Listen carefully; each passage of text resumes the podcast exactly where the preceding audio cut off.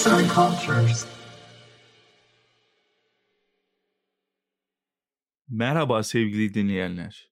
Bugün sizlerle Honor de Balzac'ın gizli başyapıtını inceleyeceğiz.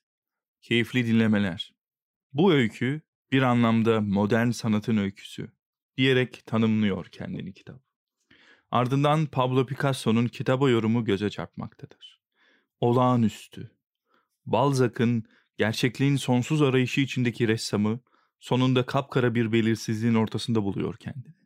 O kadar çok gerçeklik var ki insan hepsini kucaklayayım derken karanlıkta buluyor kendini. Öykü Fransız yazar Honor de Balzac tarafından yazılmış ve 1831 yılında yayımlanmıştır. Yayımlandığı tarihten bugüne kadar sanata gönül vermiş birçok kişiyi derinden etkilemiştir. Picasso, Jacques Rivette, Cézanne ve Henry James gibi sanatçılar bu kişiler arasındadır. Bu noktada göze en çok çarpan elbette ki Picasso ve gizli başyapıta yaptığı yorum oluyor. Evet, öyküde o kadar çok gerçeklik var ki ancak bu gerçekliği daha iyi görebilecek ve hissedecek kişiler yolları sanatın sokağına uğramış kişiler olacaktır. Sanatı tatmadan gerçekliğini, sahteliğini irdelemek pek güç olur. Öykü Fraunhofer adında yaşlı bir ressamın mükemmelliyetçiliğini konu alıyor.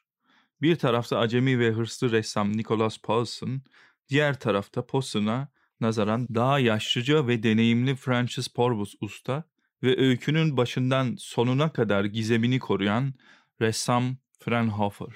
1612 yılında geçen bu hikaye bir gece genç ressamın Nicholas Paulson Paris'teki Grand Augustin sokağında bir evin kapısını çalmasıyla başlar.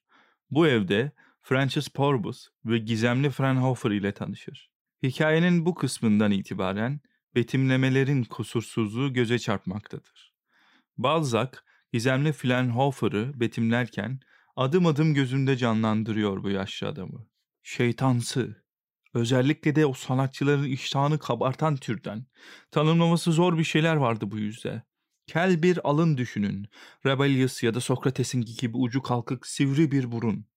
Bu şeytansı ve gizemli adam Fraunhofer, sanatın derinliklerini, en uç noktalarını ve görülmeyeni görecek kadar deneyimli bir ressamdır. Öyle ki ustaca boyanmış bir tuvalin, nispeten düzgün ve biçimli çizgilerinde mutlaka bir kusur arıyor ve kendinden daha az bilgili bu iki ressamı bilgilendiriyordur. Bu sırada ön plana çıkan şey teknik terimler oluyor. Balzac bildiği resim tekniklerini belki de bize Fraunhofer aracılığıyla sunuyor. Sanatta kusursuzluğun yolunu izleyen Fraunhofer, 10 sene boyunca üstünde çalıştığı ve herkesten gizlediği eserini bu iki ressama gösteriyor. Onun için eseri sadece bir tuvalin üstündeki fırça darbelerinden ibaret değil, adeta kanlı canlı biridir. Fraunhofer, sanatın özgün, doğal ve gerçekçi olmasını savunuyor. Resim yaparken eğer gördüğümüz bir şeyi çiziyorsak, sadece görüneni değil, onun altında yatan duyguları ve bu duyguların bizim gözümüzdeki yansımalarını da çizmemiz gerektiğini anlatıyor.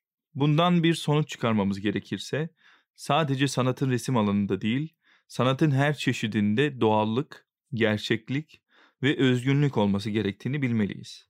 Balzac'ın diğer eserlerini incelediğimizde ise prensibinin zaten doğalcılık ve gerçekçilikten yana olduğunu görmüş oluyoruz. Bu kitabın ilginç bir kamera arkası da şu şekildedir. Öyküyü Fransızcadan dilimize çeviren Samih Rifat, 1993 yılının 1 Aralık ayında dostu Enis Batur ile Paris'teki Grand Augustin sokağında bir evin kapısı önünde dolaşıyormuş. Enis Batur, Samih Rıfat'tan kendisini bu eski ve görkemli binanın önünde bir fotoğrafını çekmesini istemiş ve çektiği fotoğraflardan birinin bir kitabının arka kapağında kullanmış. Sonradan Samih Rifat bu eski ve görkemli binanın adının Pierre de Bretteville konağı olduğunu öğrenmiş ve bu kapının kapısındaki mermer levhadan Picasso'nun 1936'dan 1955'e kadar burada yaşadığını, eseri Guernica'yı burada yaptığını, Balzac'ın Gizli Başyapıt adlı öyküsündeki olayın bu binada geçtiğini öğrenir ve çok şaşırır. Ne hoş bir tesadüf. Samih Rifat'ın da dediği gibi bu olağanüstü kitabı ilk kez okuyacakları kıskanıyorum. Cebi delik ama yetenekli bir delikanlılığın yüreği bir ustanın önüne çıktığında küt küt atmıyorsa eğer, gönlünde her zaman eksik bir tel olacak. Fırçasının dokunuşu, yapıtının havası, her zaman tanımı zor bir duygudan, bir tür şiirsel dışavurumdan yoksun kalacaktır. Yazan Berrin Kılıç, seslendiren Alpagut Aykut Tüsemen.